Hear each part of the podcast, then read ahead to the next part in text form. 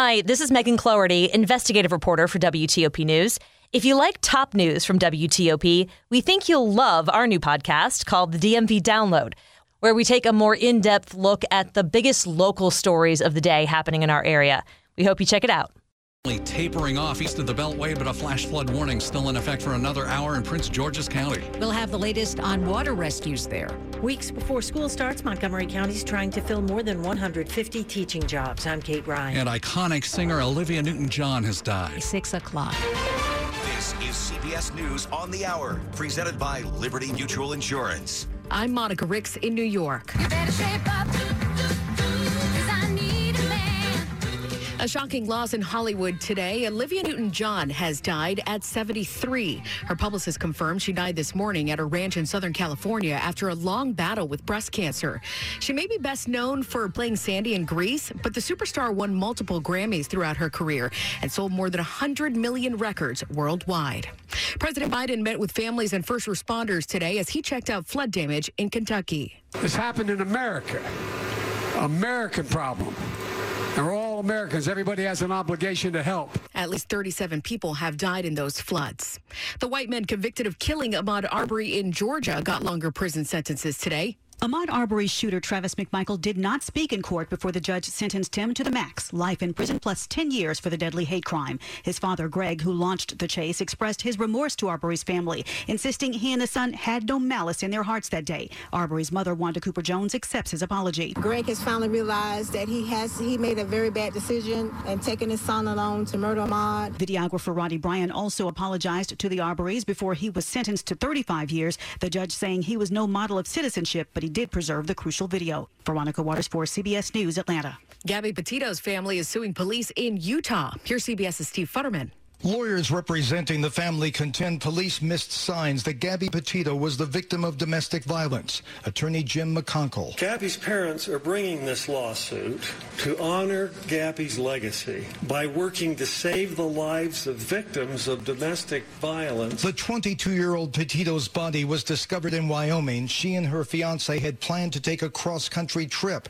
The fiance was later found dead in Florida. He left notes admitting that he was the killer. Israel has reopened its borders into the Gaza Strip as its ceasefire with Palestinian Palestinian militants holds. CBS's Robert Berger. They opted for a ceasefire after losing three top commanders and perhaps 15 fighters, as well as arrest raids in the West Bank. Meantime, Mexico's working on getting 10 miners out of a collapsed coal mine. CBS's Adrian Bard. The 10 miners have been trapped since last Wednesday. The collapsed coal mine was flooded and it was deemed too dangerous to send in divers. So now the Mexican government will try using an aquatic drone. The hope is that pictures from the drone will show whether it's now safe for the divers to go in. Dow gained 29 points today. The Nasdaq and S&P were down. This is CBS News.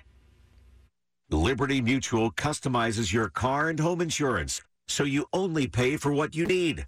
Visit libertymutual.com to learn more.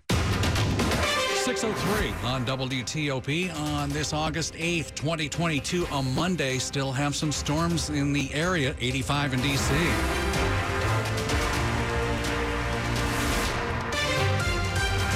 good evening. I'm Sean Anderson. I'm Hillary Howard. Now to our top local story, which was flooding rain. There is still a flash flood warning in northwestern Prince George's County for another hour. Storm Team 4's Ryan Miller has our live update. Ryan.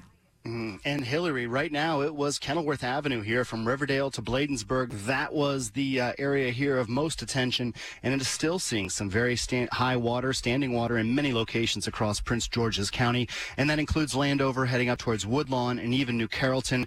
If you're going to be out and about in Prince George's County, please do not drive through standing water. It will put yourself, it will put your property in jeopardy, and we don't want that to happen, and uh, certainly don't want to risk the lives of any folks that are out there trying to help others as well. So the uh, flash flood warning up for Prince George's County for the next hour here. We do not have any rain that is falling in that location, luckily, and uh, we'll start to see that water subside even more into the evening hours. More on uh, more on the eights here coming up in a bit. Hillary Sean, back to you. All right, Ryan, thanks. 604. Montgomery County school leaders say they will be ready on the first day of school despite staffing concerns.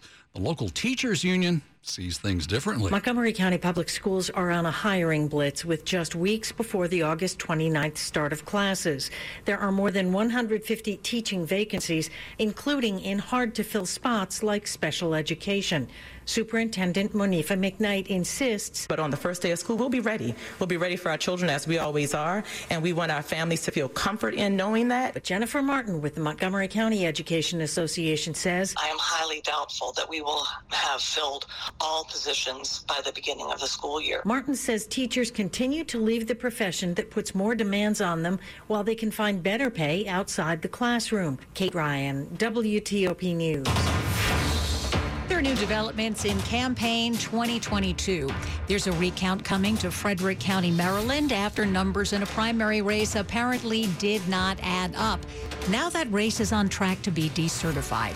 WTOP's Neil Augenstein explains why. The Frederick County Board of Elections says it was getting ready for a recount of a county council seat where two candidates were separated by only three votes when they realized there was a discrepancy between the total number of votes in the certified results and the number of accepted mail-in and provisional ballots. In a statement, the Frederick Board says it suggests there were human errors in ballot accounting, and the board says it will vote to decertify the results. On Wednesday, they'll start rescanning all mail-in and provisional ballots. It's expected to take two days. The State Board of Elections will be on hand to help. Neil Augenstein, WTOP News. We'll have to wait a bit longer before the race for the Democratic nomination for Montgomery County Executive is put to rest. After nearly three weeks of counting the votes, that race, which is too close to call, is now headed for a recount. Just 42 votes separate incumbent Marc Elrich and challenger David Blair. This weekend, Elrich declared victory, but not long after that, Blair announced he would seek a recount. There is no question DNA analysis works to help police departments identify killers and victims but it's expensive. Now, one local company is hoping uh, local support can help solve those cases. The suburban neighborhood along Sharpsburg Drive in Centreville wasn't there in 1993 when a body was found lying next to a tree. This is an unsolved homicide. But Major Ed O'Carroll with Fairfax County Police says they don't know much about this victim. And while her body had been there for at least one to six years, police believe her murder was elsewhere and she was likely placed there. Texas based Othram is crowdfunding this and other cases. The return on that investment is significant. Chief Commercial Officer Andrew Singer hopes local interests can provide the funding needed to solve this case. We're providing answers that investigators and communities have, haven't had. John Domen WTOP News. 607.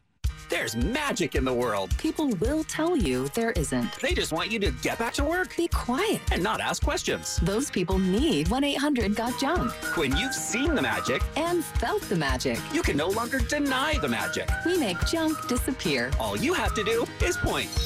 And now we pause for a word from Charlotte, the junk fairy. A friend is a person who always brings a little magic with them. Be a friend. Call 1 800 Got Junk.